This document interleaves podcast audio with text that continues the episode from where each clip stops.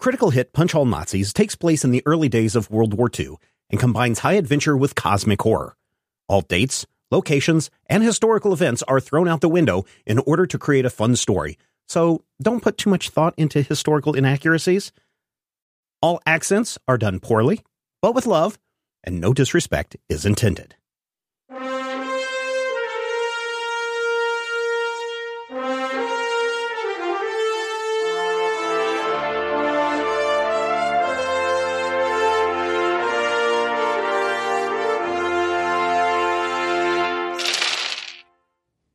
Last time on, On Critical, critical Hit. hits. I think we better admit that we were lost, otherwise this could turn into an international incident. Aware that the Germans were messing around a bit with the supernatural, reanimating the dead. He turns his head and he locks eyes with Valentino. And suddenly Captain Harris is like, We got a yeep! Looks like you have your mission. Good luck, gentlemen. Welcome to the Secret War. And he slowly fades from the room. What? You've had a short night of rest or an early morning of rest, and you are all getting ready to go to Brussels. Uh, one of the first things that you need to do is put on some civilian clothing. So, why don't we go around the uh, little barracks area, the little sleeping quarters that you are in, and why don't you describe yourselves and what kind of civilian clothes you are w- wearing? Uh, let's start with Blisco. It's um general uh denim pants, uh white undershirt and uh probably a flannel top. Okay. Any hat or anything? Uh no. Okay. What do you look like? Describe your character again. Yeah, a little below average, dark hair, captain a military cut, fairly nondescript guy wandering around uh northern And- Europe. An age old farmer's tan, or are you fairly light skinned? Or Uh farmer's tan. okay, and it's pretty dark, or no, no, Uh not You don't got a particularly dark. skin? Uh just clearly spends more time out in the sun than not. Okay, all right. Uh, let's take a look at uh, the the hubba hubba of the group. Nathan Valentino Braxton. Yeah, I think uh, Nathan's pretty much dressing down for this situation. Uh, just uh, some dark slacks, uh, probably a nice uh, grayish sweater. Uh, probably thinking like some kind of like sort of newsboy cap. Okay, all right. He's uh, blonde haired, chiseled features. Uh, as you mentioned, a fairly fetching looking fellow. Apparently, just kind of trying to get all of his stuff together, ready to go, seeing uh, where's the best place he can holster a pistol and have it nicely concealed. Uh, so trying to uh, to dress down than what you normally would. Yeah. Okay. All right. Uh, what about uh, Carlos Arbogast? Uh, are these my clothes or are these clothes that they have around here? These are civilian clothes, so my guess is you guys don't carry civilian clothes with you when you go out Yeah. on maneuvers. So I think this is whatever they have, like a they probably have a wardrobe area because they probably have a lot of people coming in and out that may need Yeah. a change of clothes. Uh, you remember uh, Section M is a secret organization, so unless there's a need for them to be visible military, so like the uh, Captain Harris that you met, uh, he still wears his military garb. Uh, the Brigadier, he still wears his military garb. But most of the people, especially ones that you believe are ones that are going out into the field, are just dressed in regular street clothes. But Okay. they have a wide selection, so you know, Okay. fancy Um, yourself up if you like. Yeah, I think uh, Dutch is going to try to find uh, some uh, somewhat pleated pants, uh, like a like a boating shirt, right? Like a Okay. like a white shirt with some stripes and like a dark collar. It is October and after Labor Day, so Mm, can't wear white. Oh, I can't wear white. Okay, is it is it Labor Day in is it Labor Day in uh, Europe? I, I don't know. It's it's May, I think, is uh uh Labor Day, right? Yes. Yeah. So Okay, well, never mind then. He'll find some uh, like gray pleated pants, some okay.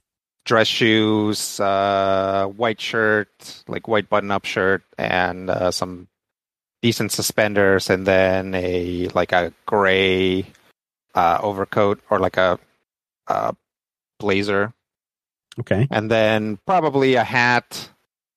Um, and you know he'll he will take with him a hat and a trench coat as well. All right. Very good. And what does Dutch look like?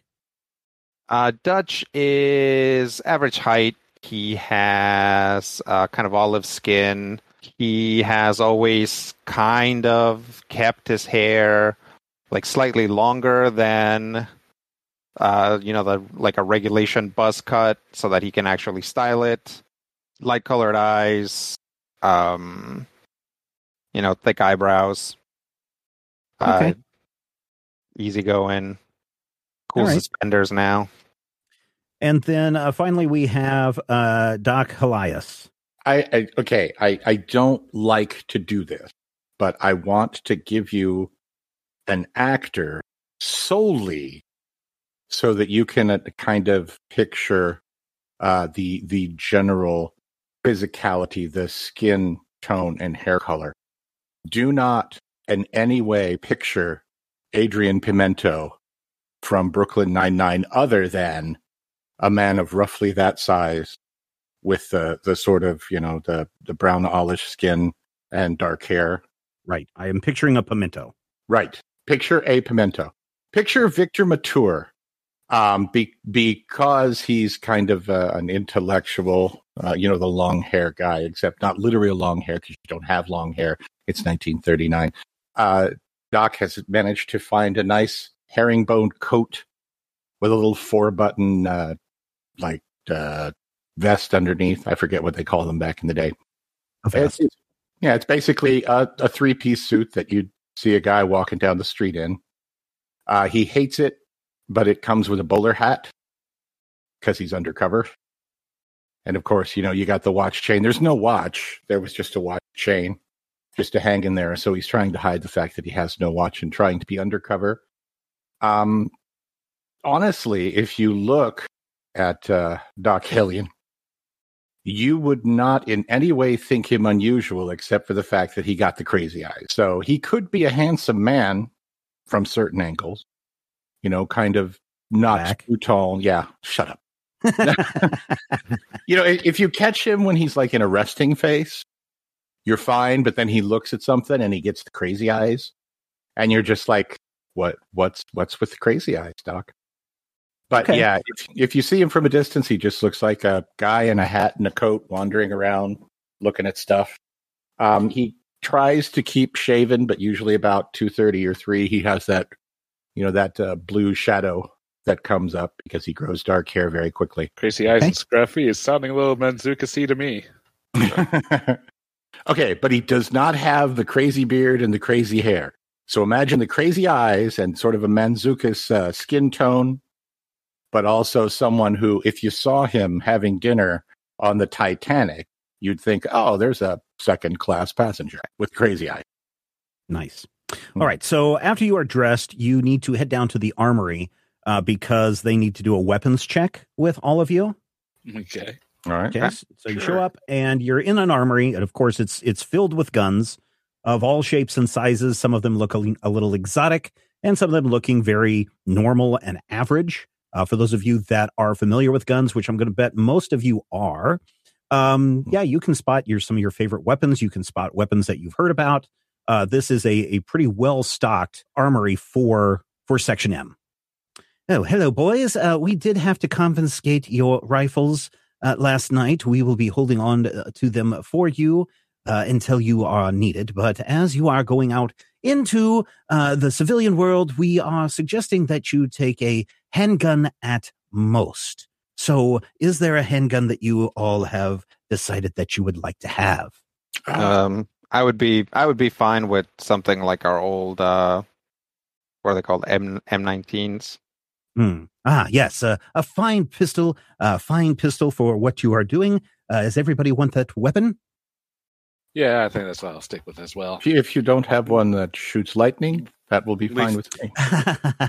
I think that at this point, uh, a lightning gun in your hands would probably not be uh, the best idea.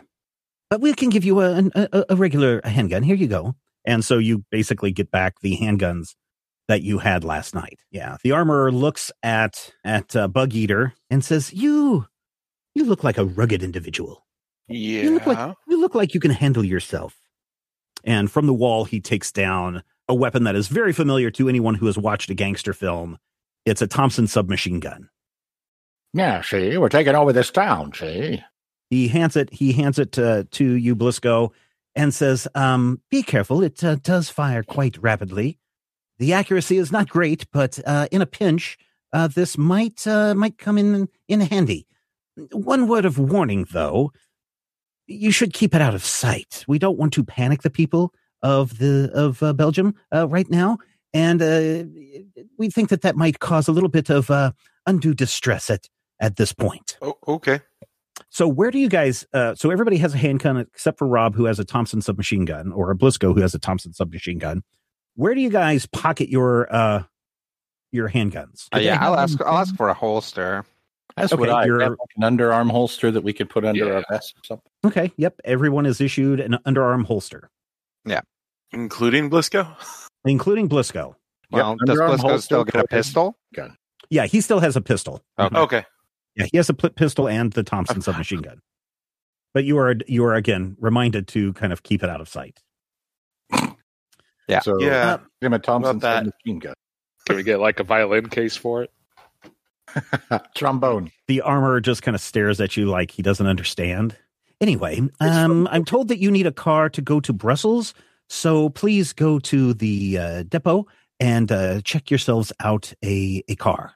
Toodaloo. Hmm. You guys go down to the to the uh, vehicle depot, Yep. and they have all sorts of different vehicles here. You can see like military vehicles, like the ones that you rode in on the night before. Uh, you can see, you know, um, like a flatbed carrier. That's what they had that creature on as they were bringing it in. You see some military jeeps, uh, but you also see a large selection of just everyday, ordinary car on the street cars. Is that an Alfa Romeo Spider? It is not. Mm. Oh. So Blisco, can you kind of uh you want something again, you're undercover. Uh is there something that uh you know like a standard sedan, a color that you would you would like? Preferably not red. Something darker. There's a dark brown color that that that they have. They hand you the keys and this car is large enough to comfortably sit uh four people. You can sit uh seat well, really you could seat 6 in this thing. You can seat easily two in the front uh and three in the back uh very easily. It um, has, you know, windows. It has tires. It has, you know, sedan engines in it. Uh, it also has a trunk uh, where you can put things if you so desire to put things out of sight. And they hand you the keys and say, "Please bring it back in good condition." Of course. So, uh, you guys, uh, what do you guys do now? Are you getting in the car and driving out to Brussels, where this address is? I I'm guess, unless there was anything. Um, yes, the brigadier walks into the room. Oh, hello, boys. Um, before you head out, uh, do you have any questions for me? Yes, Uh, but what your name was Arbogast, right? right. Okay. What what question do you have? Uh, do we have any sort of uh, stipend? He kind of stares at you blankly for a moment, like, I can't believe you just asked that question. Ah, yes, yes. He reaches into his pocket and he comes out and he hands you each a $5 bills, the equivalent of $5, whatever the local currency is.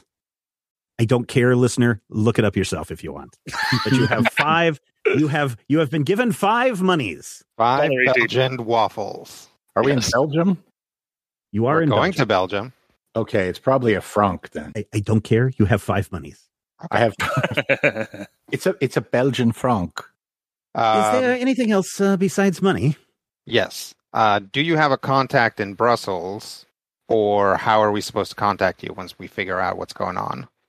Um, he gives you a phone number, or writes it down, or you know, uh, rattles it off to you. Mhm. Uh, this is our main switchboard that you can call. It is very discreet. Uh, you can reach us uh, at any time. Unfortunately, we don't have uh, posts everywhere. We are still relatively small. This is our main headquarters in Belgium. All right. What are the limitations of our retinue? What can we absolutely not do? Uh, please don't start a war. Say Please, someone, please don't get caught. say someone arises and perhaps they, uh, to use the vernacular, need killing. Will that be the proverbial stick in the mud?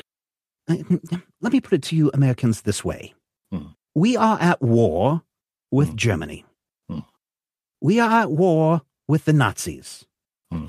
And if we have to fight them on the streets, if we have to fight them in the oceans, if we have to fight them in the air, we will do that. I see no need for you to kill an average bystander for no reason.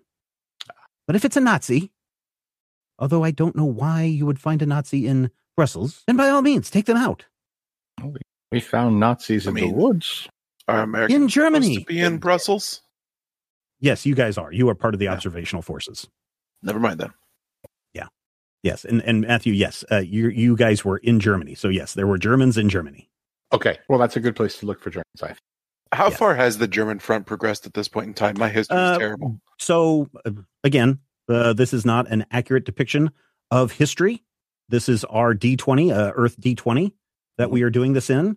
Um, at this point, in my recollection of what has happened, is that Germany has um, invaded Poland, and they Mhm. have seized control of that. Mhm. Um, and that is what caused uh, the British forces and its uh, colonies, the French and uh, all the other allies, European allies, to declare war against Germany at that point. Okay. Uh, there has at this point been no um, aggression outside of Germany and Poland, and possibly, I, don't- I, again, I don't remember, possibly some stuff into Hungary. But at, at this point, those are where the German forces are at. In the real world, Czechoslovakia and the Sudetenland have been annexed. Again, that may or may not be. Th- part- those countries don't exist in Earth D20. ah, right, What? right, right. The I mean, maybe they do. I don't know. You guys have never been there. We're here to fight Germans. You're here to fight Germans. We're That in. German Germantown. Got it. You're not in Germantown. Right. You are in Belgium.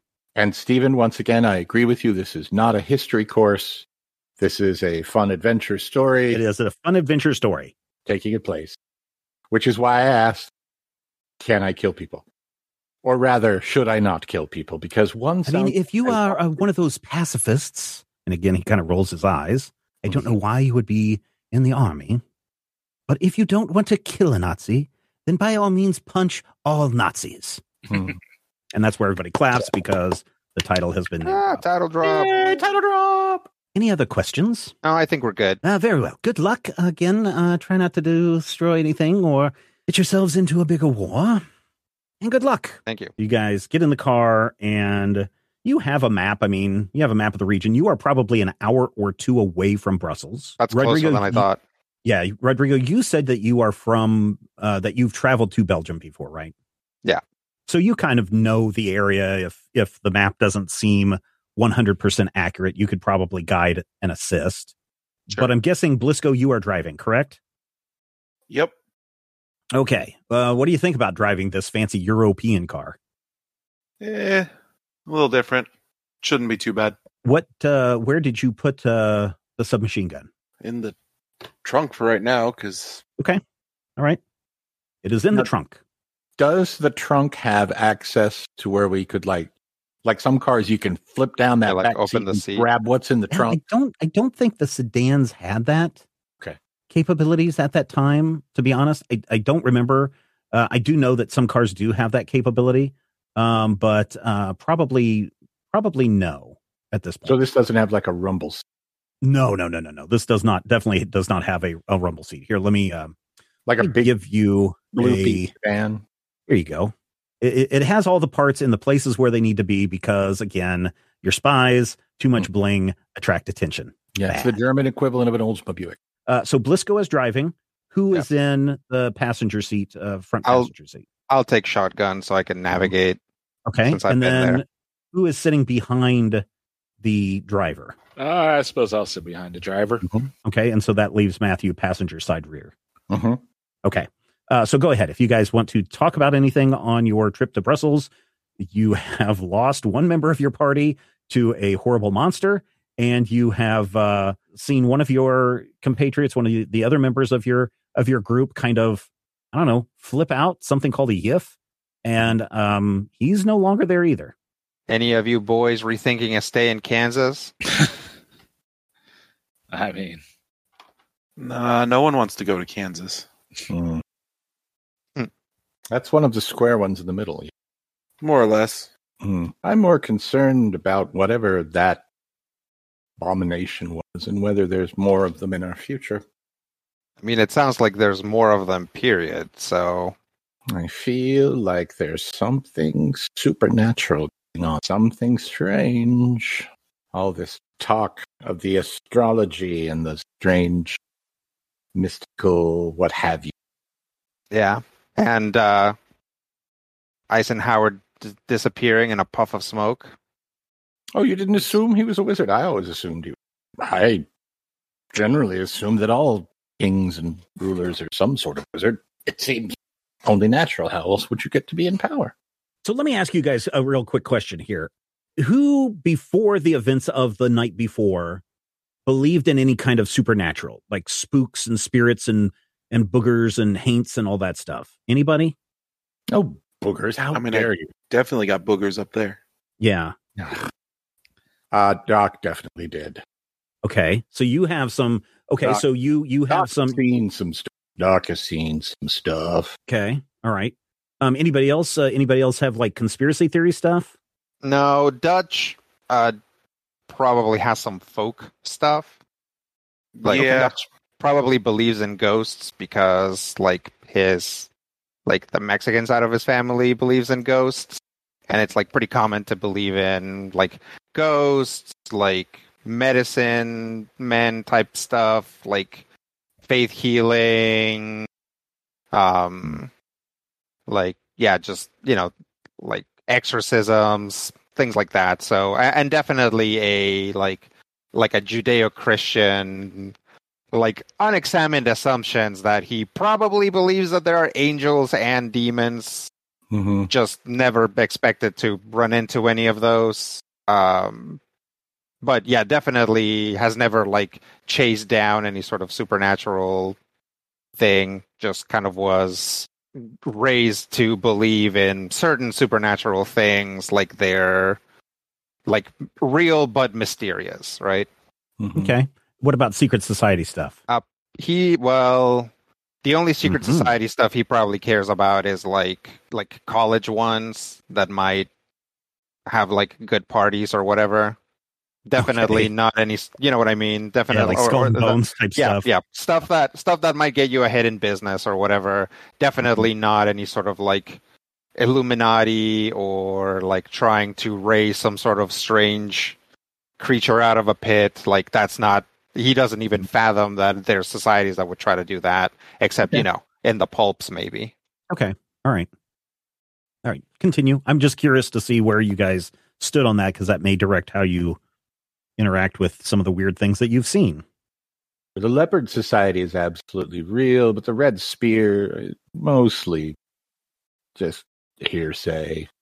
Uh, the Hermetic Order of the Golden Dawn absolutely real. Uh, the Sixteen Club totally real. Uh, Freemasons. and you uh don't even get me you came started. on across you, you came across all this information in your practice as a pediatrician I've I've dabbled. I've studied. I've I've read things.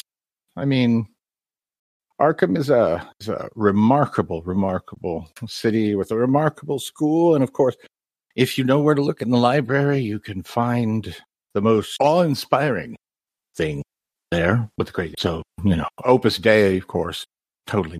That's You know anything about that weird book that Valentino found? Ah, it it felt like I may have seen. I mean, I didn't get a good look at it, but bits and pieces of it looked like it. It looked familiar. I suppose it looked. It looked like you know. I mean, Well, uh, uh, so a little, maybe a little bit of clarification uh, from the from what you saw. You just saw a, a book. You Right. didn't see anything in the book. You did see the stuff that looked familiar to you Mhm. was the uh, stuff that looked familiar, but you couldn't place it. Was the inscriptions on the bag that the Mhm. brigadier put the book into? ah, ah, that yes, clearly, that's what I said. That's what I meant. Oh. Uh, Maybe, Well- maybe, maybe the work of the Philomoths. I mean, I, Hmm. I, I, I did get a good enough look to say for certain, and of course, after seeing the lightning guns and seeing, we have to come up with a name for that. Seeing whatever that was, that tornado of flesh was. Didn't they call it something? Yeah. It's a Shoggoth. Yeah, that. Shoggoth. And that's that's what bothers me, is that it's not, you know, Shoggoth, it's a Shoggoth. Yeah, they Ah, uh, Ah, that's a didn't seem to be the first time they uh, encountered such a thing. Yeah, so we're we're really deep in it. I gotta say, under normal circumstances, if I heard somebody go for an hour the way that uh, Doc has, Hmm. um, I would buy them a drink and then introduce them to someone else.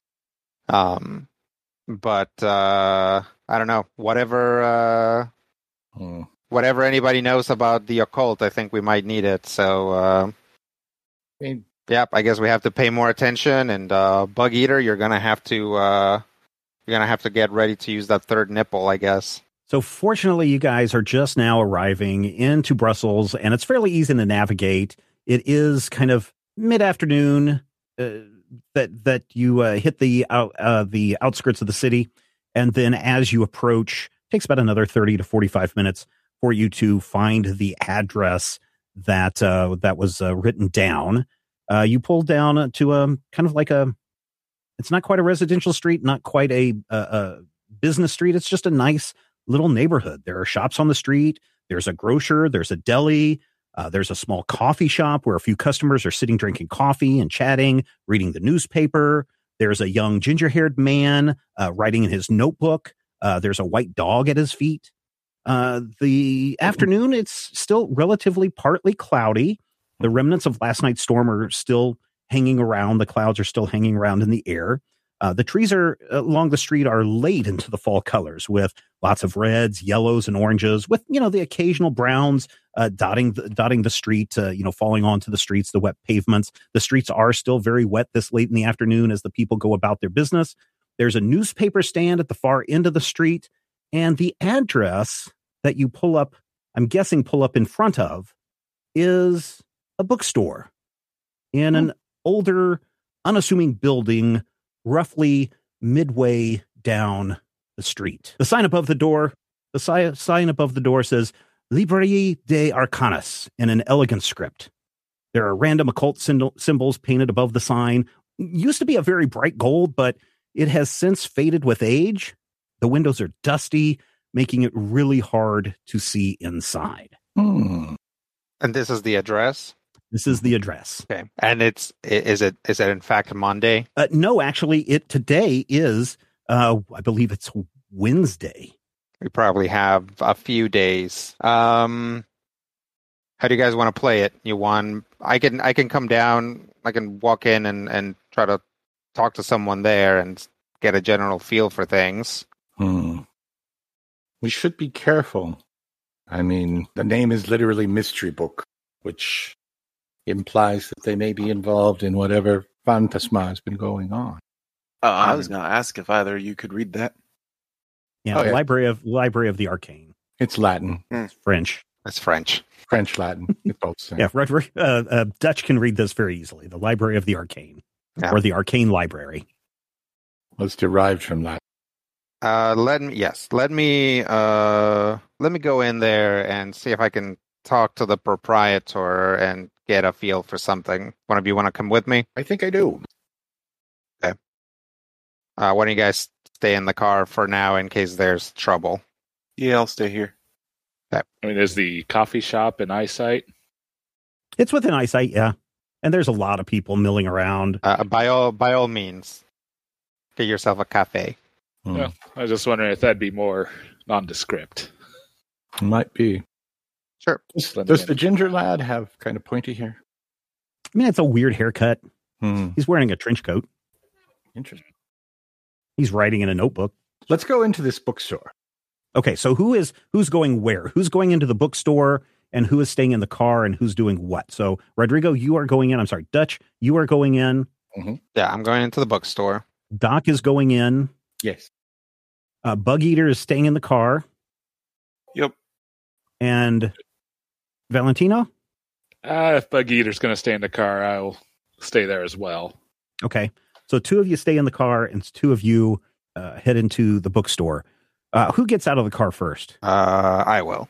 Okay. Uh, Rodrigo, please roll an insight plus observation difficulty of one. Yeah, you rolled a three. That is outside of your, that's one point outside of your observation, which would have given you uh, two successes on that. Uh, but you do get a success on that.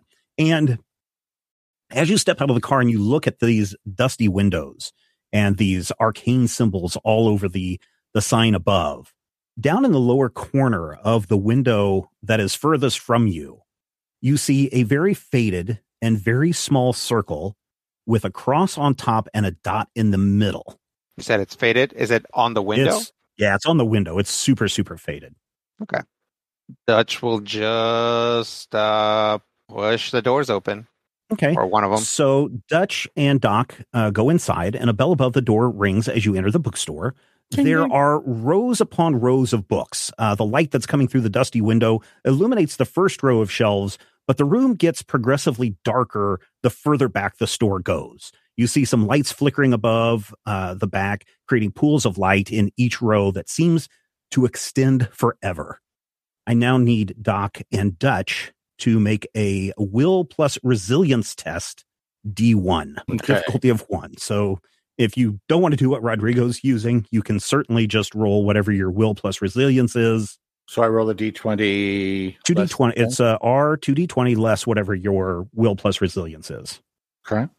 Okay, so Rodrigo got a success. Okay, and Matthew got Three successes. three successes. Okay, so you guys get two momentum here. Uh, the store's very musty, uh, which means that many of these books have been sitting here for a very long time. Matthew, why don't you describe the smell of a musty bookstore? It's somewhere between dirt and something rotting, but not an unpleasant sort of rotting smell, sort of a warm, earthy smell like somebody's cooking turnips. occasionally, uh, you'll pass by a book and it has a very sharp smell, and they're like, that's bad. And sometimes it's just sort of a comforting sort of, oh, this is nice. It's like it's like grandma's root cellar back home. Yeah, you smell all of that in here. Uh, when you're looking around, uh, the first glance, the books closest to the door, you can see copies of Dante's Inferno, Paradise Lost. There's a very dusty copy of Faust there. Uh, another row have books on spiritualism. Another row has books that look like serious discussions on the on the tarot. There is, of all things, a children's section that has books on Norse mythology, the Knights Templar, Winnie the Pooh, magic tricks for children, and of course, Mary Poppins. And near the front of the door, there's a large counter with a stack of books on it. Some are open, some are closed, but it's really mess. It's it's really a jumble. Uh, there's also a large cash register there. Does anybody come out when we come in? Uh, not yet. Yep. Just try to look around, see if there's anything out of the ordinary. And like Dutch is not very good at this because he's not any sort of like magic guy. Yeah, if you've ever been to So- like the the book section, uh, the occult book section in like a B Dalton or something. Uh, Uh, just imagine original first copies of these. Some of them very old, some of them relatively new, but it's definitely magic stuff, witchy stuff, uh, spiritual like- stuff, demon stuff, is it is it all in French or is it like uh, various languages. okay? It's it's a mishmash. You can tell that this is a used bookstore. That if somebody was really looking for uh, Mhm. old texts on something or just looking for a rare find, they might find a first edition here of something. Uh, but uh, you know, it's just it's it's used books. And then you hear a shuffling sound from way on into the darker area of the store, and you see a dark shape moving towards you. And with each step, there's a loud clunk, followed by a dragging sound. So you hear this shh clunk shh, clunk, shh, clunk. Closer and closer, shh, clunk. Finally, stepping into the light is an elderly man. He has a full head of white curly hair and bushy sideburns. He's got a small pair of spectacles sitting on the bridge of his nose. He's got a smock over his pot belly, and it's obvious by the way that he was walking that he has a false leg. Mm. Hmm. Hello, gentlemen. May I help you? I was just looking around, but uh, it occurs to me that a friend of my father's is really interested in uh, occult things, especially you know Teutonic things. Mm, Um, mhm, mhm, mhm. Uh, we have a fine selection up here at the front of the store, and he starts Oh. handing you a couple of books. Uh, this um, this is a very old copy of a book that was handed down by the Duke. Oh, the Duke. hmm Um, do, do he looks at both of you, and he's really sees this wide eyed guy with this four o'clock shadow, probably more like a six thirty shadow. Hmm. Um, um, do you have money? Ah, we Yes, do. we- Yes. we have some money, sir. This is all in like I'm talking to him in French. Mm-hmm, yes, Um, he's speaking in French. Don't don't worry, my friend here. Uh, he is um, he is uh, just starting to experience the wonders of Belgian coffee, and has uh, has perhaps had a little bit too much. Oh, we so very good. There's a cafe across the street. You should go check it out. We were we were thinking about it. Um, let me. Uh, I would hate uh, to buy something that uh, my father's friend already has. Uh, so let me uh, let me place a call, um, and we might be back later on this week. Uh, what are your hours? Oh, we are open regular hours. 9 a.m. till 5 p.m. We are closed noon to 2. All right. So outside, we're going to cut away for a moment. Outside, we're going to um to the people who are sitting in the car. You have the windows down, Blisco? Probably. Okay, it's it's nice. I mean, it's it's one of those oddly warm late October days where there's a, a nice breeze that is coming through. You're listening to the tweeting of some birds in the trees. You can hear the sounds of passing cars. Uh, the white dog at the cafe gets up and it barks at birds, and, and then the young man gives him a little bit of a, of his roll, and then the the point the dog kind of curls around and lays back down.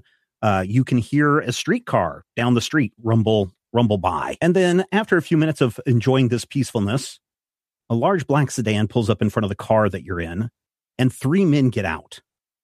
The first is a big, broad shouldered man. He stands well over six feet tall.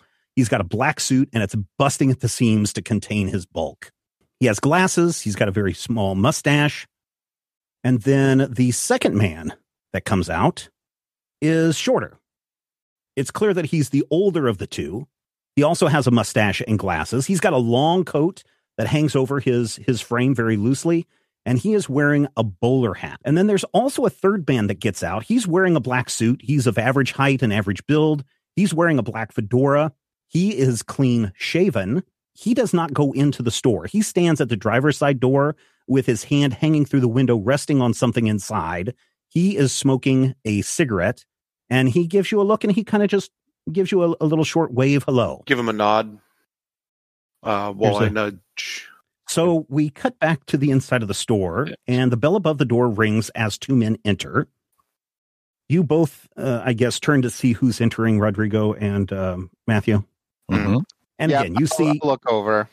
you see a, a thin man. He walks in first. He's in his mid to late forties, has a mustache, glasses, long ca- uh, cloak. Uh, lo- sorry, long coat hangs loosely on his frame, uh, wearing a bowler hat. And then behind him comes this big, broad-shouldered man, and he stands again, six feet tall. His black suit is just bursting. He's got all these muscles. Um, also glasses and a small mustache. Oh my! Today has become very busy. Uh, excuse me for one minute, gentlemen and the man steps over to the others. Um, can you both roll me a about an insight and observation to see if Hmm. you can hear what's being said? Insight and observation.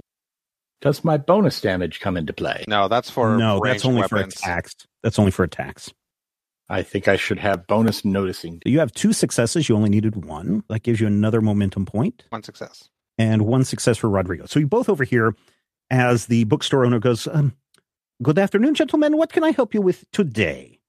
Uh, interestingly, the big man is standing near the door. Um, his steely eyes are constantly scanning the room and he's checking you guys out up and down. And then you hear the thin man uh, speak. We are looking for Carcosa. Okay, now everybody roll a reason and observation check. Uh, not the people in the car, just the two people in the. Uh, Everybody okay if I take a momentum to roll 3d20? sure, you only need one success. Yeah, but I'm down to like 10, so I'll take a momentum.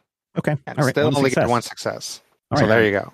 So the bookstore owner, at the minute at the mention of the word Carcosa, seems to be taken aback by the word that he hears, but he quickly recovers. Carcosa? Do you mean Carcassonne? I have some maps of the region over here. If you'll follow me, please. Nine Herr riddle. You heard me. Carcosa. We want the location of Carcosa. I, I don't know what you're talking about. At that moment, the thin man grabs the bookstore owner. He said Riddle, so we're assuming that his name is Mr. Riddle Mhm. by the arm, flips over his wrists and says, Your markings say otherwise, eh, Luchin? He pulls a gun from his pocket and he points it at Riddle. Herr Dienstag, we will have to take him and get the information we seek. The big man then pulls a gun from his pocket and points it at, at you two and says, Ja, Herr Montag. And at this point, Herr Dienstag takes Riddle with the gun pointed at his head and he exits the store while Herr Montag points his gun at the party, at you guys, as he backs out the door and says, It would be in your best interest to forget everything you have seen here. And he exits the store. Wait, the man who had the gun pointed at us exited the store? Yep, they both left the store. Following, drawing a gun. Are you doing the same, uh, Dutch? Yep. Uh, but he'll definitely be like turning his profile and uh, staying behind Doc Helion. Okay. We'll let him take point on this one. you come out of the store or you come out of the bookstore to follow and the minute you do the third man who's been having his arm inside the car the entire time pulls his arm out and he's got a machine gun and he just sprays it at the building at you as you two are exiting ooh Uh, Combat roll. Nagiter? two two successes so you guys are going to have to take see how many how much damage you guys take here Uh-oh. He just, I mean, you burst out of the store, and the first thing that happens is this guy whips out a machine gun and it's just, and it's partly cover to keep you away, but this guy doesn't care if he hits you. Sure. So one, two, three, four, five, six, seven, ooh, eight, nine. Whoa. You guys, uh, because this is an inaccurate weapon, um, I'm going to say that you guys only take four damage. You may be hit by a bullet or two. I'll Um, I'll soak one of that. Okay. If you've got armor, that's great. You can soak some of that. If not, you're going to have to take some physical damage. Okay. Dienstag just shoves Herr Riddle into the back of the car and climbs in. Montag takes the driver's seat, and the third man just kind of continues to spray bullets all around the area uh, from the passenger side window as he he climbs in, and the car pulls away. Uh, did Dustin the car have a chance to react to someone? pointing- Sure. What would you like to do? feel like I probably would have suggested to Bug Eater to ram any of them if you get a free That's shot. what my thought too was too. Well, Like- uh, you're first going to have to start up your car. Ah. Please roll a coordination plus vehicles check. I also have a focus in cars, by the way. Okay. Wow. So what is your what is your focus uh, number in Oh, vehicles? okay. Five. Okay, so you get two successes out of that. uh, the car goes ahead and starts up, and um, uh, the car starts off without a problem. Um, are you going to just chase after them, or are you going to wait for the other two to get into the car? Like I, I think Uh, it was gonna ram them before yeah, they that- even that was- got in. Okay, you can try. So what Okay. is the what is the ramming situation? So you're gonna have to as the they are piling into the car. You see these guys rushing out, piling into the car with your two party right behind you, and a guy just pulls out a gun and just starts spraying the area with bullets. Um, my plan is to try and ram it so as I can get the guy to stop spraying the area where my compatriots are. You're gonna ram their car. Yeah. Okay. Or the guy, Don't hit whichever the old seems man. easier at the time. No, I don't. I think it, the car's pulled in right in front of you, so you're not going to be able to hit the man. Uh, there's little there's little maneuverability with the car right in front of you, so you can try to ram it. Yes. Yeah. So, in order to do a ram through, I guess this is part of a, a piloting check with the car. So, you will need to roll coordination plus vehicles. This is going to be a difficulty of two. And if you want to ram the car, you will need to spend a minimum of two momentum in addition to any momentum you want to use to um, attempt to do the the car maneuver. All right. Like you said, it's difficulty two. Mm-hmm. Uh, I'll go ahead and spend a momentum to get an extra die, and then obviously the two momentum to do this. Okay.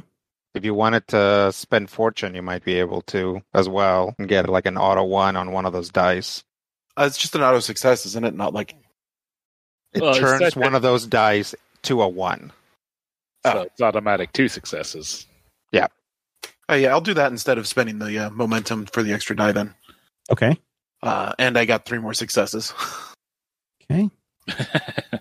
Five. Okay. Very good. Uh, yeah, you um, you're like two feet from from the car. Uh, Yeah. so you put it into gear and you floor it and you ram into the car, which uh, catches the attention of the gunman, and he turns the gun and he sprays uh, sprays your car for one success. And so you should have a damage track for your car. Um, the damage track for your car is 14, Rob okay. he turns around and just sprays your your car with bullets and the car takes one two three four takes four damage But you have three armor for the car. So it takes Oh, one sweet. damage.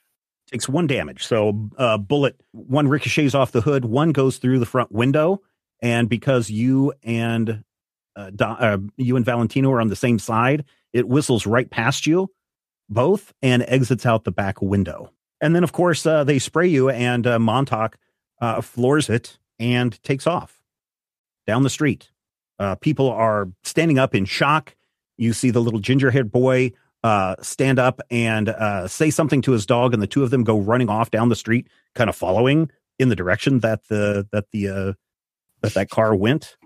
Uh, Rodrigo, you could tell what language those two were speaking, right? Uh, probably. Yeah. What did it sound like they were speaking?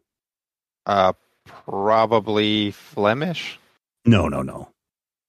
Not with a name like Montag and Dienstag. And Oh, Montag. German. I thought you, I thought you meant the ginger kid. no, no, no, no, no. I was like, yeah, he's Yeah, the ginger kid would speaking probably be speaking uh, Flemish, yes, Yeah, or or French. Yeah. Yeah. No, d- Um, definitely the Germans go tearing off down the street. Yeah, yeah. So Rob has taken one turn already. The way a, a reminder as combat goes, everybody gets a turn. Uh, we'll just go back and forth for each time. In this case, everybody in the German car has already used their turn. So who would like to go next? Hmm. And, and I'm just going to assume that you guys pile into the car at this point.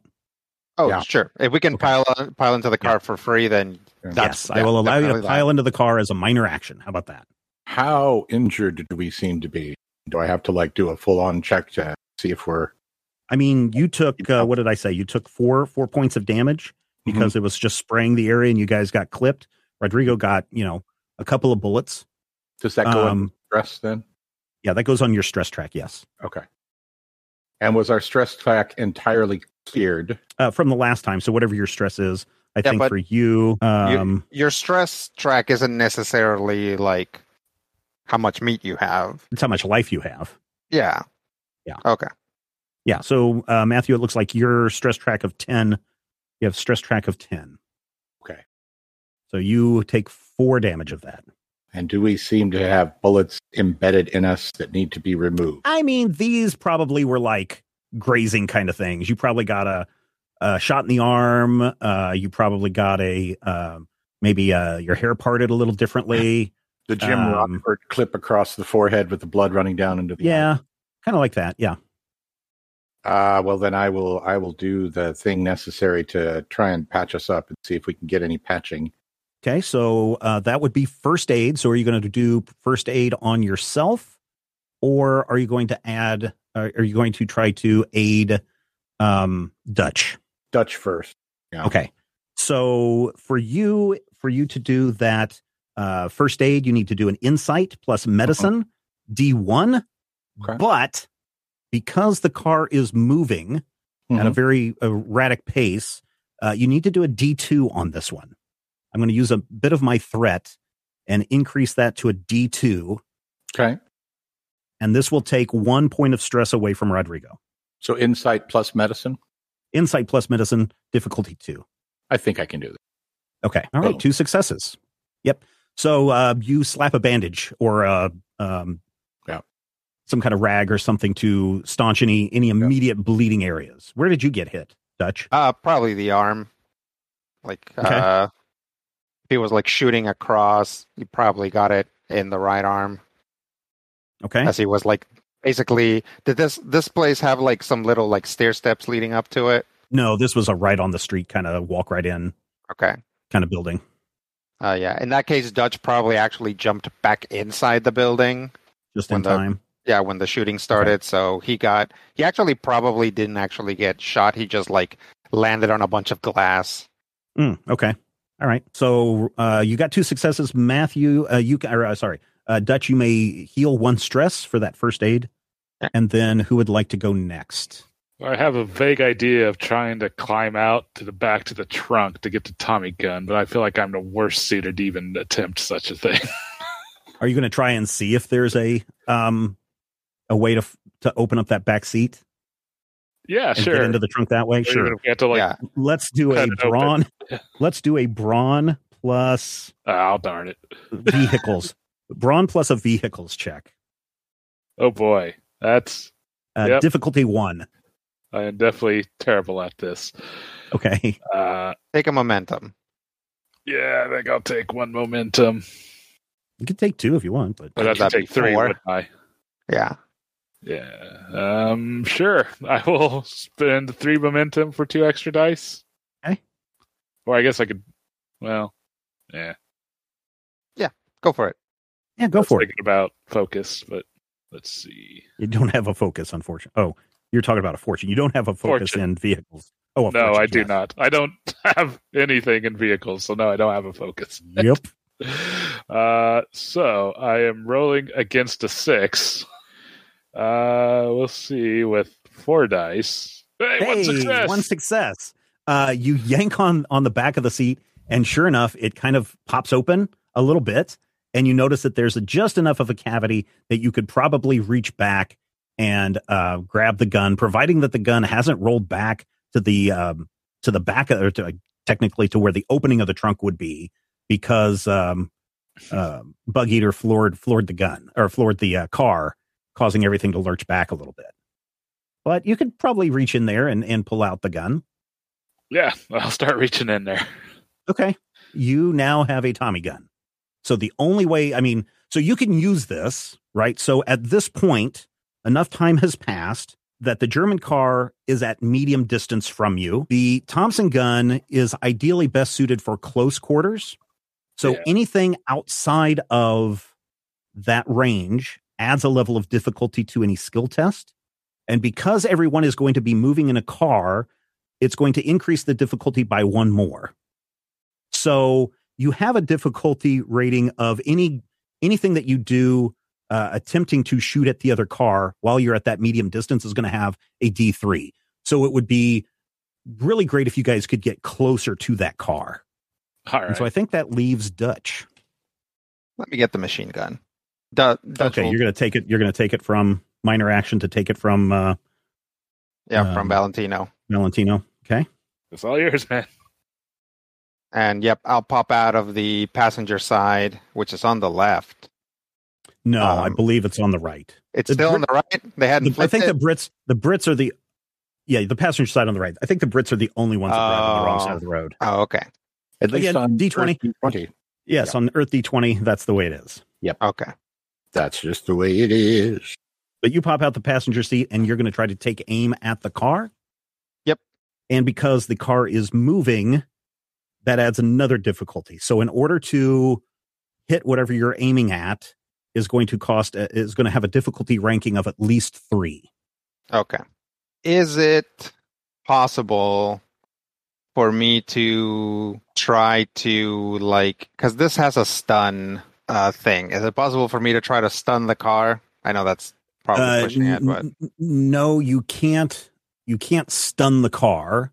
Stun when the you roll tires. your yeah when when you roll your damage we will add any of the effects as an extra point of damage okay. in this because yeah, you really can't stun a car, especially when you're in the back of it. Now, maybe if you were in the front of it, in front of the car, and you were to hit the engine or something, you could cause it to uh, Sure. you know bust a pipe or something. But at this point, I I I think at the distance you can only do damage to it. Okay. if that makes sense, if that's fair. Yep. I will spend a momentum to get my dice pull up to three. I like. I don't think that this is going to be super helpful, but it'll it'll put some pressure on, I guess. Okay, Uh, so is it coordination and fighting? coordination and fighting. Well, three successes. Three successes. Congratulations. And one of those is a one, if I'm not mistaken. So Oh yeah, so four, four successes. successes. Now, um, here is something that you can do. Rob, you uh, can back me up on this. I'm going to say that the vehicle has exposed as an option, uh, meaning, uh, and that to me, that means that a top is down or a window is down or something is down and open or some person is exposed on the vehicle. Um, the third man is hanging on to the side of the car on the running board and firing back at you guys. Oh, So if you would rather use your um your attack to hit the man instead of the car, you can do that. yeah, I guess I'll do that. I I didn't realize that he was like outside of the car. Yeah, sorry. I should have explained that earlier. Is he hanging No, on the that's, no, running that's board? okay. Yeah, he's hanging on the running boards, just shooting back, holding onto the side, shooting back at you guys. So for this, you can roll a four four dice for the damage. One, two, Nice. three, four, five, six. So you have a breakthrough. In and if I'm doing this right, and if I'm doing it wrong, I apologize. Uh, for those of you who listen to the GM roundtable, I've I've said that I'm not super clear on the how the extended tests go, but in order to complete uh, the uh, to in order to complete this skills challenge, uh, you need breakthroughs, and you need three break breakthroughs to Okay. uh, complete this. And by taking out the third man because you hit him with more than five points of damage. Although let me double check and make sure he doesn't have any any armor. Mm. I guess it's the luck of the draw. It was turning. The car was turning just as you started to shoot, and you hit that guy good and hard, uh, sprayed him right across the chest, and he it hit him so good that he went flying off the car, rolling into the into the street, uh, down by the newsstand, down at the end of the street. A newsman, you know, the newsstand owner comes running out to check on this guy as you guys are are driving past. And this is the third man. This is the third man. Orson Welles is now out of the picture. Yeah. So there's nobody firing on you. So to complete this challenge Mhm. in the next I'm going to say two two rounds, Mm-hmm. you need to stop the car. You need to rescue Riddle and stop the car in the next two rounds. So that can be everybody opening fire. That can be Rob getting up into range and ramming into it. Um, it's up to you guys to figure out how you want to do that. But we're going to start the round off by getting rid of the third man. Who wants to go first in this round? You are at a medium distance from their car I'll and you're first. driving you're driving down the street and uh, you have to turn the corner too. You see the you see the um the third man lying there on the street. It's obvious he's dead. There's a gun you know there's a machine gun next to him. People are starting to rush up and crowd around. People are checking you out. Uh, you see you hear a woman scream. You hear uh, the little white dog bark. What do you do rob? I'm gonna push the vehicle to its limits to uh try and catch up, get Okay. my guys within range so they can do what they need to do. Okay. So what you are using then is hasty piloting. The vehicle moves in number of zones equal to its speed, which is three, which would move you into close range. All skill tests by the crew passengers are made at an extra difficulty until the start of the pilot's next turn. So that puts everybody at four. You are really putting the pedal to the metal, so to speak, and Mhm. you are doing everything you can to catch up to the car. There's bicyclists in the street, and you're having to weave around there. So there's a lot of jostling in the car left and right. Let's see if you can do this, Rob. It's uh, for you. It is a difficulty of two to do this. If you succeed, it will increase the difficulty for everyone else to three. Or I'm sorry, to yeah, it'll increase by one difficulty. So if you're in close range, everybody will still be at uh, at three for this. Coordination and vehicles, right? Coordination in vehicles, and you've got to focus in vehicles, cars specifically. Hmm. Cars and aircraft. Yeah, but I'm pretty certain you the are ladder doesn't you're, really. You're help flying. there. You're flying along, but I wouldn't say that this is an aircraft. Eh, I got the two successes. All right, two successes. Uh, you pull up into close range, and you can see in the back through the back window. It looks like Dienstag is doing something to the bookstore owner, Mister Riddle, to keep him from getting out of the car or or or fighting back. It looks like you can see some kind of a green flash or something from the car. So that is Dienstag's move. Who would like to go now? Would I be able to draw and shoot? Sure. The minor action is to draw, and then your major action is to shoot. I wonder if I could just like shoot and shoot at something that looks like You can shoot at the car. You can shoot at a tire. You can shoot. You can do whatever. I'm gonna tire shoot. Yeah. Okay. Uh, coordination plus fighting.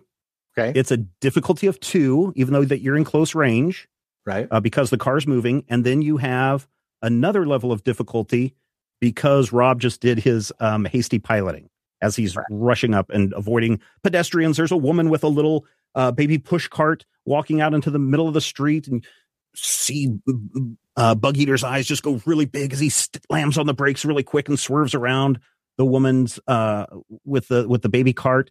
Maybe you hit a uh, uh, pile of garbage or something, uh, Rob, and it just goes flying up behind your vehicle as you continue onto your path. And of course, that's shaking uh, Doc around as he pulls out his weapon and attempts to shoot at the fleeing Germans. So did You need three successes. did Rob buy us any momentum? Uh, no, 'cause, he you know, it. It was a two. You got it exactly. Yep. Yeah. Crap. But you can spend a momentum. We got two no. right now. I got to do three successes. Did we spend all of the momentum I generated on my initial roll? Yes, Dang. because remember, uh, Brian needed to. Um, he rolled what four dice. Yeah. Yeah, Uh, we've had, to, we've had to use momentum just to match the difficulty. Okay. So if if I take You could one spend a fortune. You could spend one of your fortune. Oh, yes, and that will give me an extra die, won't it? Nope, it won't give you an extra die. It'll give you one of your die. One, One of your two d twenties is an Yeah. automatic success. Perfect. So, So you I could get a momentum to roll a second D2 or D20 Mhm. and um, hope that that you get a success off of those two dice roll. Okay, that actually sounds like it might. Well, he would get he would get two successes off of the fortune. Yeah, off of that it one. turns Yes. it into a one. And Yeah. then he would you, then you would either roll another die and hope that you get a third success, Mhm. or you could spend a momentum to roll two more dice. right. I think I would like to try and spend a momentum because if we do this, I can buy a momentum back in theory. Sure. So if I have the two automatic successes from my You fortune, only need one more. which would bring my fortune total down to two, so I'm updating that on my sheet. And then I go Scablamicus, I get two successes, which means right. we So you get a get one momentum back. Beautiful. And I hit a tire, baby. You do. You hit uh you hit the uh, you hit the hubcap of the tire Bing. and you can roll some damage. Uh, and the and the damage that you get to roll on this one, I believe, is uh four dice. You can roll four damage dice. okay. and each one of your uh, effect dice will inflict another point of damage onto the vehicle. Four damage dice. So does that mean 40, 20? 46, 46. Six. Right. Pow, pow, pow, pow, One, two, three, four, five. So you hit it for five. pow, pow, pow, pow. So you do three damage Mm-hmm. to the car. Okay. And we get a momentum back. So our momentum pool is. I did add the momentum back. Two. Yeah. Okay, good. So I did three damage to the car. Mhm. How much did we have to do? Do we know to, to like slow it? I mean, you don't know, but I will tell you that you're driving the exact same kind of car that uh, that the Germans are driving, and it has a stress of 14. jump and fish hooks. So three is good, but not perfect. Right. Okay. All right. Actually, three is not that good since if it's the exact same car, it has three armor. Hi, I'll be Rob today. Yes, I'm allowing I'm allowing the Oh, extra okay. damage to go through. Okay. Because I was shooting for a wheel. Wheels aren't armored. Rob Rigo. So Montag sees his uh, man fly off Mhm. uh, the side of the car. He is not a fan of that, so he is going to try to speed away from you with one success. So he is not able to get away from you. So you are still within the close range of of the car, which brings us to Valentino or Dutch. What are you thinking, I'm Brian? I'm wondering if I could uh, They try to spot something ahead. I can suggest Bug Eater to try to steer the car into to slow them down. Okay. Have you ever been to Brussels? Um, No, I don't think so. No. okay. Have you ever seen a city laid out on the grid before? Sure. Yeah. I bet that if you crossed this bridge up ahead, you could probably get ahead of them. So you can roll and see. You'll need to do insight plus. Oh, insight plus reason. Oh, I'm sorry, not insight plus reason. Um, insight plus observation. All right. I'm willing to do that. Quick, Bug Eater. Push him into the Royal Gallery of Saint Hubert. uh, what kind of uh? Uh, just a difficulty of one. All right. I mean, honestly, I mean, I'm not going to tell you guys what to do, but you're all in close range. Now would be a good time for everybody to open fire.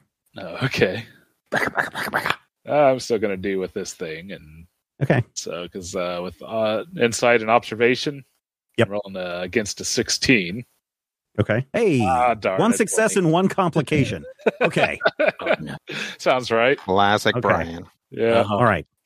So, um, Unless because you have a complication- just because you have a complication doesn't mean you fail, but you have one success. So you can you can suggest to uh, the driver that there is probably a way to get ahead of them if you cross that bridge. Uh, because you notice that the road that they're going on starts to curve, and if we cross the bridge here, these points should meet up uh, and and keep us even closer to the destination. Maybe even ram them really hard from the side. Yeah. Is there any chance I could uh, argue that instincts or sight focus could apply here to get a momentum on this as well? Uh, on your what observation? Yeah. I'll let you do sight, sure. Okay. So that gives you two successes on that. Yay. That'll generate a point of momentum. Uh, Rob, let me just ask you: Are you going to take his advice? Yeah, like Okay, cool. So uh, you you get up to this this intersection and you yank the wheel hard left uh, to go over this bridge, and right there in the middle, uh, crossing the middle of the um, uh, bridge, like he's you know uh, crossing from one side of the street to the other, is an old man pushing a food cart. Oh no. and you guys smash right through it. And the cart goes flying up in the air. The man goes flying up in the air, and you hear him as he lands as you guys speed off. Mine sauerkraut.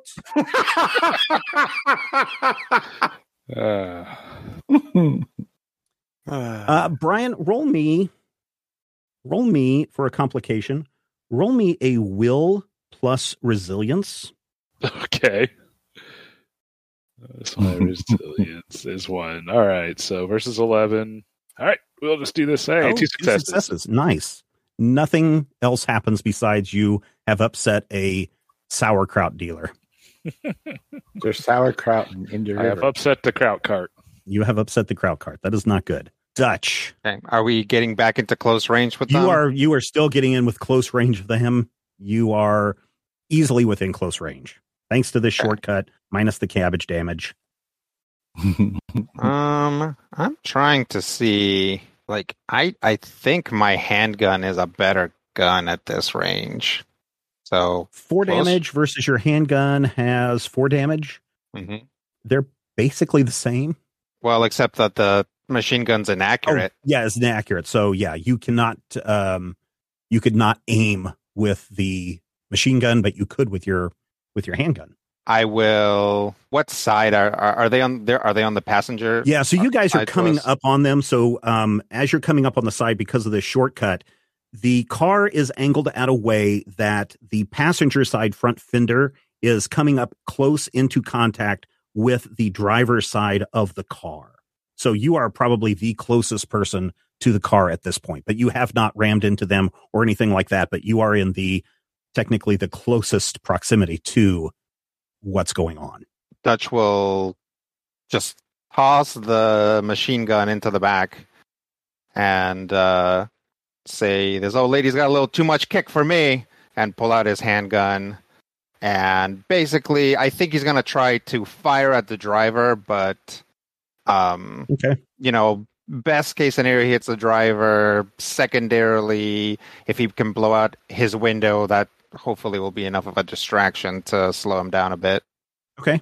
So this is going to be for you Uh, you're within close range, so uh, you don't have a distance modifier, but you are still at a difficulty uh, two to hit uh, because of um, Bug Eater's uh, hasty maneuver. You guys okay if I take a momentum for this? Yeah. Go for it. Okay. Yeah, I agree. Coordination and fighting, 13 or less with three dice. Three successes. And do you have anything with guns?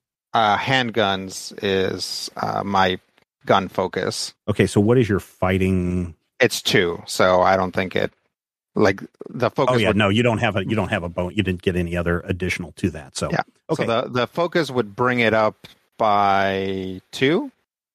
It would yeah, it would instead of rolling a one, you could roll a one or two to get that quote unquote critical success. Okay. Gotcha. Yeah. So 4d6 for damage. One, two, three, four, five, six damage. You can spend two momentum to try and hit the driver instead of the uh instead of the uh instead of the car. Sure. Okay. So you have to spend the two momentum. Okay. That takes everybody down to zero. And you um you take a blast at the car, and because you have more than uh, than five damage on this, uh, you guys get another breakthrough here. That's not always the case, but here it is the case. So Cool. you have taken out your second of three breakthroughs to get this skills challenge done. Uh, we you got guys, one round to go. we have one round to go, and that's interesting because we just completed that round. Bum, bum, bum. the car the the german car that is you're almost neck and neck with one another right? There's people jumping out left and right uh, in front of the cars. You hear shopkeepers yelling you know the little uh, sidewalk merchants shaking their brooms at you. You see a, a person that has a another food stand at a grocery deli picks up a, a tomato and he throws it at your car because nobody likes uh, insane drivers not even in the 1940s or 1930s uh, and uh, people are just you know freaking out about why are these these two maniac cars driving down our quiet little Brussels neighborhoods at breakneck speed. You are going to kill someone! Uh, shouts one person as as you drive by. Uh, we are at the top of the round. I'm going to do two things here.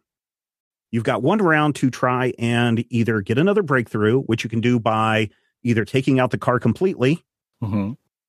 You can or doing s- at least six damage to something To anything? well i mean it could be to a person right I'll That do would- six that would- damage to Rob. yeah no. No, Um, why Rob? so i'm so i'm letting you know that that you can do that breakthrough you can try to cut off the car you could try to ram the car and try to do extensive damage to it i mean you would really have to uh, you guys might want to look really quick at your your shortcuts and see what you can do to add extra damage via momentum or through threat but what i want right now is for rodrigo to roll a reason plus observation d1 Reason plus observation. That is mm-hmm. only 10. Oh, we're not very reasonable. But I get two successes. very good you get one momentum out of this Whee. you have been to Brussels before, and this neighborhood looks very familiar to you. You notice that the streets are starting to open up and be a little wider. You know that there is a soccer stadium or football for the Europeans uh, coming up. That perhaps that is the destination where they're going is that soccer stadium because that's the direction they appear to be going very, very quickly. They don't appear to be trying to drive out of town in this case. Okay, interesting. Yeah. Uh, Brian, I need you to roll a will plus Yeah, I'm a little afraid of what might happen if I fail this, so I think I'm going to go ahead and burn one of my fortune. Oh, aw. so we'll see what we get on the other die. Okay. Versus 11. Uh, nothing. So two successes with the fortune. Uh, nothing happens to you. Actually, you know what? Uh, nothing happens to you, but as as you are driving by all of these people that are shouting at you, uh, you notice one man just standing completely still in the middle of the street. Uh, just, you know, kind of standing at a, a loose attention, uh, almost like he is in a daze. And as you drive by, you look out the window and you see him, and as his head is locking eyes with you, and his head turns and follows you as your car drives by very, very quickly we are at the top of the final round. Who would like to go first? So, are we still maintaining pace with them? You are still in close range with them. You are, yes. Okay, then I'm going to do everything I can to keep the vehicle steady so as my compatriots can take their shots now. Uh, okay. That makes sense. Yes, you want to do what is called careful piloting. The vehicle that moves a number of zones equal to half its speed, rounding up, blah, blah, blah, blah. I'm going to say you just match pace with them, but Yeah. you reduce the difficulty of, oh, of any ter- terrain tests, you reduce the difficulty of that by one. Um, yeah, I'll, I'll say that your careful piloting will reduce that overall difficulty by one. So we'll be back down into regular range for weapons attacks. Hey, three successes. Nice, three successes. Uh, very good. You're matching uh, pace with with them very, very nicely. Which side is this car on? You are on the driver, so the it's uh, you are on the right side of their car. I'm sorry, the left side of their car. Okay. They are on our right side. Yes, they are on your right side. Would they be perhaps close enough that Dutch could do something crazy like grab their steering wheel? Oh no, no, no! You are Yeah. like the uh, driver's side is probably closely aligned with the back half of the rear pa- uh, the rear passenger side. Okay. so they're they're about a half half a car length ahead of you. And since you are on the passenger side, or I'm sorry, the driver's side back seat, for you to reach all the way across would be very complicated to do that. You could, you know, but you could try if you wanted to. Well, not me. I think I'm in the wrong position for that. Okay. All right. Oh, wow. This is not good. Uh-oh. Uh, so uh, you guys are are running along at a very fast uh, pace, uh, neck and neck. Things are flying left and right. You're, you know, you see little dips and divots, and the cars are bouncing up and down. Bug Eater is trying to keep the car as as uh, close uh, to the the German car as he can, and then you see the back seat window roll down, and you see Dienstag's big, bulky uh, hand reach out and he throws a bolt of what looks like dark light is probably the best way that I can explain it. This like dark energy just emanates from his hand and it strikes the car. The car, Rob, takes four damage minus your minus your your armor. So that I think that's only one. Yeah. If I think Yep. you've got a total of like three damage total to the car, but all of a sudden you hear this kind of kunk kunk knocking sound in the engine, and your car is starting to lose a little bit of power. You're still able to keep pace, but where you were, where they were only half a length ahead of you, now they're almost a full car length ahead of you, and they're starting to pull away a little bit. We threw That's a rod. Dienstag. Who would like to go next? Well, while that window is open and he's lightning ying ying at us, hmm I could shoot him. Yep, difficulty two. Now, here's my question: If I shoot Mhm. him, could it be a breakthrough, or am I wasting an effort? It might. I mean, You're he's in the back seat. He's definitely not driving the car. So, Right, right, right, right. but when you did shoot at the driver, I mean, you shattered that window. Um, who was that? Mhm. Dutch. Dutch shattered that window. Okay. Yeah, that was me. Yeah. And what was it? You said coordination plus fighting. Coordination plus fighting. Okay. What's our momentum looking like? Two. I got a 12 on coordination plus fighting, gentlemen. I've been rolling That's good not tonight. that's not terrible. I mean, Wait. I, I mean, so you can either spend another fortune and get two successes, which you need, and then Right. roll a, d- a, a, a d20 to see if you get any additional successes to Mhm. increase your momentum. But you are spending a fortune. You Right. will be spending now. Have spent two of your three fortune. Okay. And what if I run out of fortune in my life? Bad. You won't have any more fortune until Yeah, I either award it to fortune you spend. or that the quote unquote chapter ends. Yeah, just uh I would I would say spend a momentum because Okay. rolling under twelve is not that terrible. like a 60% chance. Yeah. Yeah. So the cars are pulling away. You notice again that the street is opening up, and you can definitely now see the sign that says Stadia this Yeah. way. And you can now see as as the cars are both turning the corner, you can see the the football stadium uh, ahead of you, soccer stadium. For those of you who don't understand the difference between football Die. Stadia der Futzenball. Uh, okay. Yeah, I'm going to burn a momentum and I'm going to shoot him. The driver, Montag, Monday, Mister Monday. Uh, the guy who just tried to Zorch us. oh, okay. Well, he's in the back seat. Oh, well, so am I. Oh, good. Will that make I it think- easier or worse? I, I think you need to try to stop the car because if the Yeah, I- driver is still able to drive and the car is still able Oh. to drive, Oh, yeah, I'll shoot the driver. you remember uh, suddenly the the the brigadier's um, uh, message uh, suddenly comes back into you. We punch all Nazis or we shoot them. We incapacitate. Fine. I'm going to shoot to in, decapitate. Mother puss bucket. You yeah, only one success and you needed two. So you fire out and those bullets uh you know just bounce harmlessly off. I mean, uh, you see some paint scrape off. I mean, the uh whoever owns this car is going to be really angry when they go to their uh their shop supervisor and the shop supervisor has to go out and find the matching paint and all of that stuff. Sorry. So yeah, he's he's not he's not super happy, and neither is uh, neither is uh, is Montag. Uh, he is is like ah, he sees his destination is in sight, and he is going to try and he's going to try to get to the get to the uh, to the football stadium. And oh, let me just check one thing. He does not. So uh, the car continues. He's not able to speed any further away from you than he is. Uh, uh, suddenly up ahead, you see two people carrying across the street a giant pane of glass. And then just baboosh, you guys just blow right through this giant pane of glass, scattering glass everywhere. Uh, yeah, and those two guys are just standing there forlornly holding the frame of the the big sheet of glass that you just broke. Okay. Uh, we've got Valentino and Dutch. Brian, you want to go last for? uh I mean, I was just going to kind of climb out the window and shoot over the roof with the machine gun if no one else is going to grab it. Oh yeah, go for it. Okay. I'm not the best at shooting. Okay. Uh, So- difficulty of two, though. No, you don't. Ha- uh, yeah, you have a difficulty of two. All right. Uh, and so coordination. Yeah, coordination and fighting if you're using the uh, the submachine gun. Yeah, so coordination. uh, and uh, I'll go ahead and spend another one of my fortune. Okay.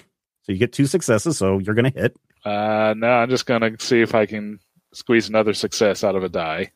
Okay. No, You don't. That's okay. you you hit the successes that you needed, so you didn't get any uh, additional momentum. Uh, but roll some damage. Four d six, please. Uh, five? Oh, it's a little short. One, two, three, four. Yeah, you got five. So, uh, yeah, so uh, the uh, vehicle takes even more damage, but it still continues on. You can see some smoke starting to come out of the engine a little bit. Uh, you can see the the engine backfires. You know, pow, and a big old puff of smoke comes out.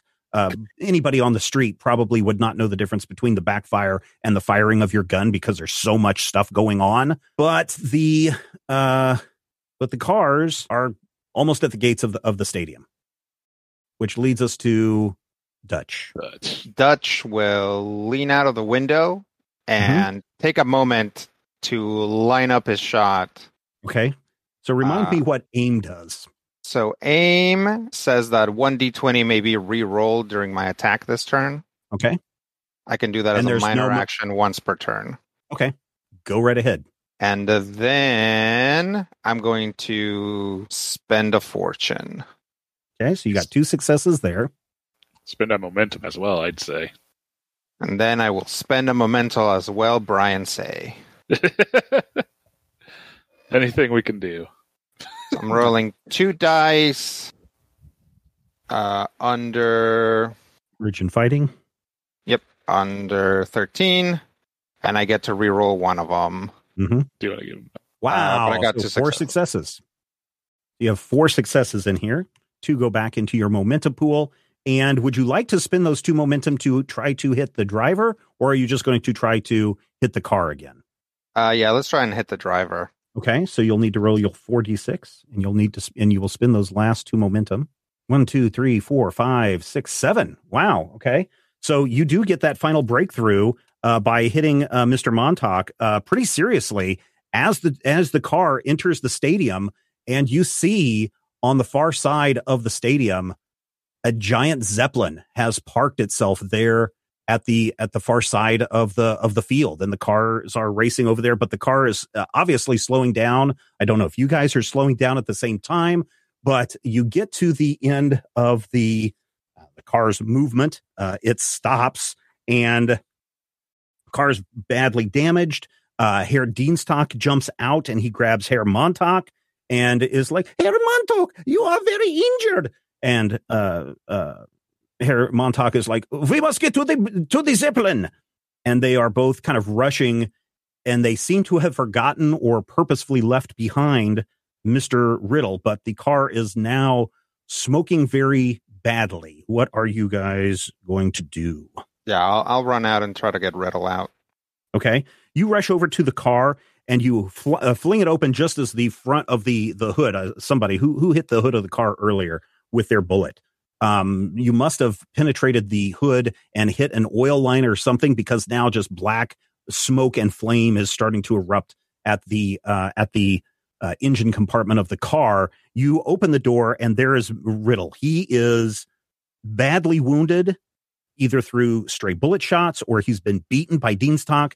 Uh, you notice that there is a weird kind of like, even though he was still wearing his, you know, his smock, his leather apron, heavy duty smock uh, over his body earlier when you met him, it's Mhm. like it's been burned through, and there is like a char all the way around that, and a char on the center of his chest where his heart would be.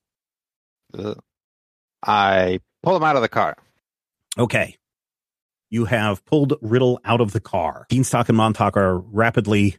uh, Dienstag has uh, basically picked up Mr. Montag and is carrying him as quickly as they can to the Zeppelin. And you hear the propellers start to spin up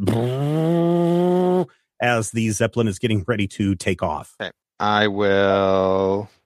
Hopefully, somebody opens the door to the back seat. Yeah, that's where Mr. Riddle was at. Yeah.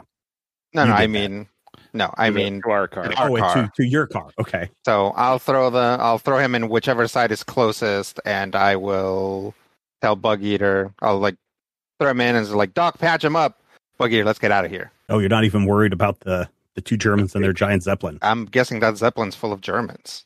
probably yeah, Yeah. so uh you you i guess turn the car around and where are you going Our place? you're going to drive all the way back to the uh an hour south We probably sh- could. please uh, please he grabs you please take me back to the bookstore immediately i must alert the others Okay. and then you start to see the zeppelin flying over behind you as you guys are, are driving the giant zeppelin is now heading out of town and flying above you Yeah. I'm going to shoot down the Zeppelin. uh you're That the seems echo the brigadier's the brigadier's uh the brigadier's words echo back to you uh try not to kill civilians that would be very bad we were trying. Zeppelins are not civilian. Uh no but blowing up a Crashing. giant gas filled zeppelin in the middle of a city is probably a very bad idea If it was a military Zeppelin, it would be called Captain Zeppelin. yes this one more looks like a, a, a lieutenant zeppelin Lieutenant Zeppelin. Yeah. Mm. Dr. Zeppelin. or maybe a led zeppelin i don't Yeah. know Mm. Left left Zeppelin. so there's a there's a very injured man in the back seat with you doc hellion Mm, I'm going to very fix him. Yeah, so this is I mean you can perform first aid. You can certainly do that. Uh but he's got um yeah, you're going to you're going to try to do everything you can to just stabilize him. Uh so if you want to stabilize him, you'll need to do coordination plus medicine at a difficulty of 2. You need two successes for that. coordination medicine at a difficulty of two. I can do that. Okay? Bum, bum, bum, bum, bum, bum, bum. Did we burn our momentum? You Yeah. did. Maha. Okay. Well, there's two Hey, successes. two successes. Very good. You can see Dr. Uh, Herr Riddle is just like, oh, oh, oh, thank you, thank you. We, please, though, we must get to the, we must get to the store quickly. All right, Bug Eater, just don't go down the same way we just came. Oh yeah, you can hear gonna- like police sirens. Yeah, we're gonna run to the gendarme. Yeah, Here, uh, please. basically circuit around the city. See if I can't come back around. You guys rescued Mr. Riddle. Very, very good.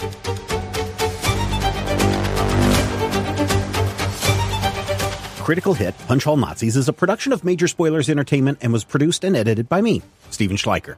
If you would like to get a behind the scenes making of this episode, be sure to check out the GM Roundtable, the Achtung Cthulhu edition, at our Patreon page, patreon.com slash major spoilers. In each episode, I discuss my plans for the upcoming game session, and Dr. Bradley Will shares his reaction and advice on how to be a better game master. If you want to know more about Shoggoths, I would really suggest you take a listen to the H.P. Lovecraft's Dunwich Horror dramatic reading done by Dr. Bradley Will. You can find the 10 episode tale on Apple Podcasts and other podcast outlets around the world. Again, it is the Dunwich Horror. This week, Mr. Riddle is a shout out to our patron Riddle. Thank you, Riddle, for your support of Critical Hit and Major Spoilers. If you, dear listener, would like your name to appear as an NPC in future episodes of Critical Hit, become one of our associate producers at patreon.com slash major spoilers. Finally, we want you to record yourself doing your best on Critical Hit. And your voice will join the growing chorus of fans just like our friend Nicholas did in this week's Open. If you have any questions or comments, jump into the Critical Hit Discord channel. You can find a link in the show notes. Thank you again for listening, and here's hoping all of your dice rolls are critical hits.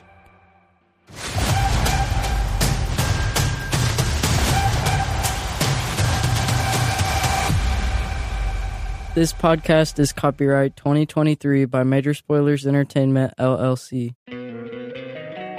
Don't you love an extra $100 in your pocket? Have a TurboTax expert file your taxes for you by March 31st to get $100 back instantly.